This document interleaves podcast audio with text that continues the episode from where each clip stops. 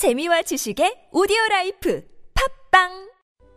주님은 나의 최고봉 예수 그리스도의 죽음. 요한복음 17장 4절 말씀. 아버지께서 내게 하라고 주신 일을 내가 이루어. 예수 그리스도의 죽음은 역사 속에서 하나님의 마음을 실현한 것입니다. 예수 그리스도의 죽음은 순교하였던 다른 사람들과의 죽음과는 다릅니다.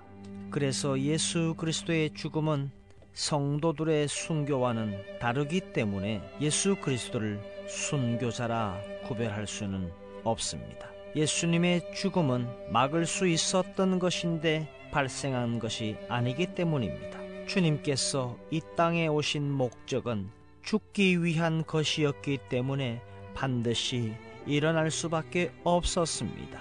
우리 예수 그리스도의 죽음은 순교라 볼 수 없는 이유가 그것입니다. 하나님이 우리의 아버지시기 때문에 우리를 용서하신다고 가르칩니다. 옳은 가르침입니다.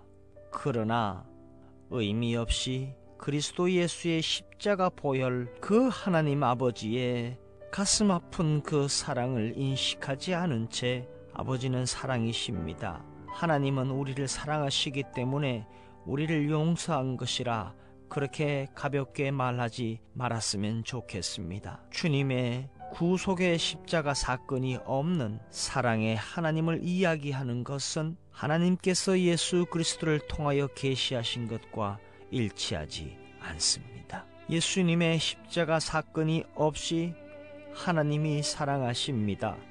하나님은 우리 아버지시기 때문에 우리를 용서하십니다. 라고 가르치는 것은 십자가를 필요 없게 만들며 구속의 사건을 아무 의미 없는 수고로 만들어 버립니다. 만일 하나님께서 죄를 용서하신다면 이는 그리스도 예수의 죽음 때문입니다. 하나님은 그분의 아들의 죽음 외에는 다른 방법으로 사람을 용서하실 수 없습니다.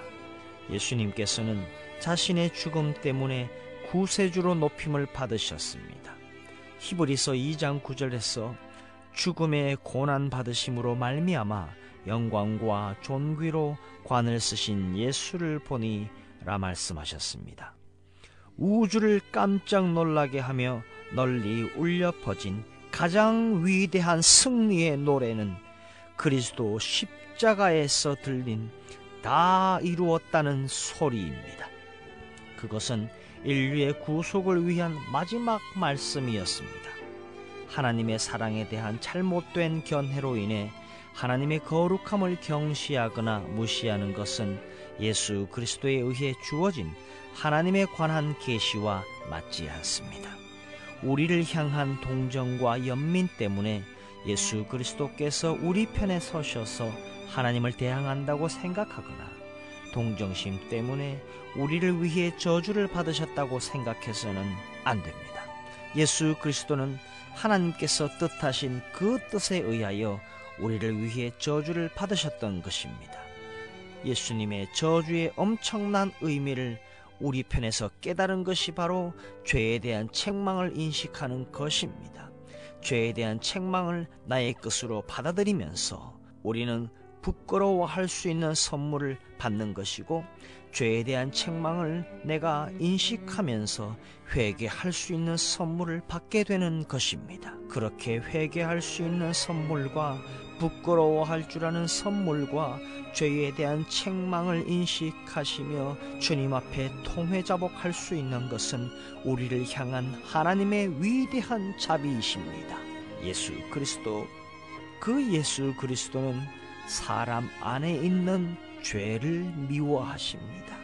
그래서 주님께서는 갈보리에서의 구속의 사건을 직접 감당하시며 얼마나 죄를 미워하시는지 보여 주셨습니다.